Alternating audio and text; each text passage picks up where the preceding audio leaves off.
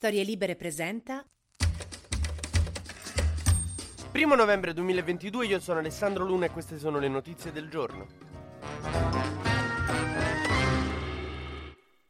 Ieri Giorgia Meloni ha tenuto il suo primo consiglio dei ministri e è stata bravissima, però sembrava quando diventa capoclasse la tua compagna di banco. Insomma, fino a ieri stavi con noi a far casino, ora stai sulla cattedra a spiegarci come zompare l'ora di scienze senza farci scioccare. Però no, è stata seria e professionale e ha subito fatto intendere quali sono le priorità di questo governo di destra nazionale. Soprattutto ha fatto dei provvedimenti che riescono a parlare a tutto il paese, un po' veramente a tutti. A chi introduce sostanze nel proprio corpo e a chi si rifiuta di farlo. Cioè si è occupata di chi partecipa ai rave e dei medici Novax. Il primo provvedimento che era proprio la priorità di questo paese è stato un nuovo reato contro i rave. Adesso per le associazioni di più di 50 persone in un luogo abbandonato ai fini di fare festa si rischiano fino a 6 anni di carcere. Il che vuol dire che tre quarti delle feste di laurea di miei amici fuori sede che venivano dal sud erano completamente fuori dalla legalità di questo governo.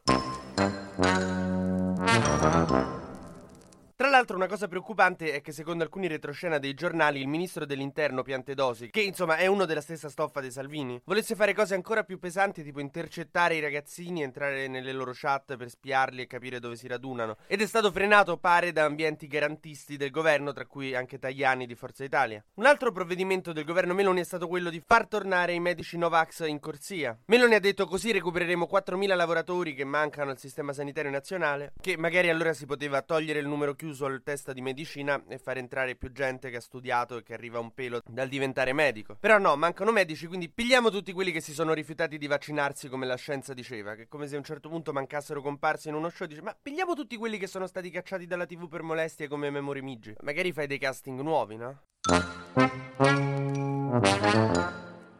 Sulle mascherine invece Giorgia Meloni ha dovuto fare marcia indietro perché Mattarella le ha detto senti, coi Novax senza mascherine, senza protezione individuale mi fai diventare gli ospedali rave. Per cui continueranno a essere obbligatorie le mascherine, viva Dio, negli ospedali. Questo momento in realtà sarebbe quello per spingere sulla quarta dose che è molto importante fare, se avete dei, degli over 60 in casa fateglielo fare. Giorgia Meloni ce ne ha di over 60 in casa, basti pensare ai colleghi di governo. Un'altra questione di ieri è che è stata decisa la lista di sottosegretari e viceministri. Una sfilza di nomi infinita vita, insomma, sono 39 le persone che sono state nominate. Alcuni sono importanti, altri no. Di nomi importanti ci sta giusto Lucia Borgonzoni, Vittorio Sgarbi, Andrea Del Mastro delle Vedove, Andrea Ostellari, Claudio Duricon Edoardo Rixi. Però, seguitemi, mettete che tra qualche mese uno di questi diventa super importante, magari segano il ministro e diventa ministro lui. Io voglio poter dire, perché magari ci devo parlare, così che l'ho citato nel podcast, eh, quindi adesso li dirò tutti molto velocemente, voi fate qualcos'altro. Fazzolari Castello, Siracusano, Butti, Borachini, Morelli, Cirielli Sili, Tripodi, Ferro, Molteni, Visco. Sisto del Mastro delle Vedove, Stellari, Perego, Gemmato, Borgonzoni, Mazzi, Montaruli, Bellucci, Te- Ferrante, Rixi, La Pietra, Deramo, Barbaro, Gava, Bitongi, Bergamotto, Valentini, Savino, Vereni, Albano, Leo. Tra i nuovi viceministri nominati ha fatto molta polemica la nomina di Bignami, uno di Fratelli d'Italia,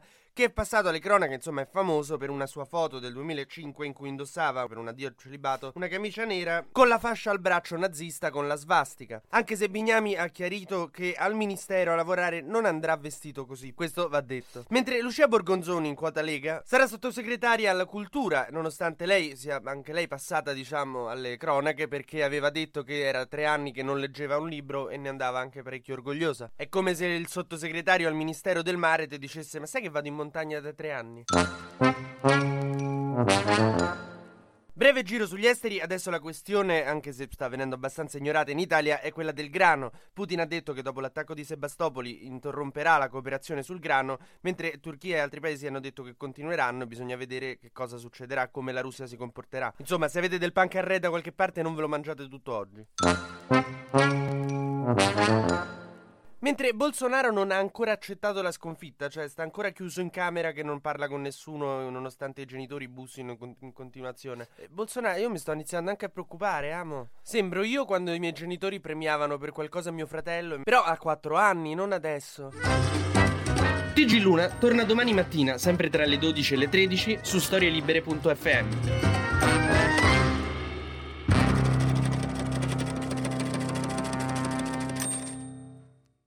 Una produzione storielibere.fm di Gianandrea Cerone e Rossana De Michele. Coordinamento editoriale Guido Guenci.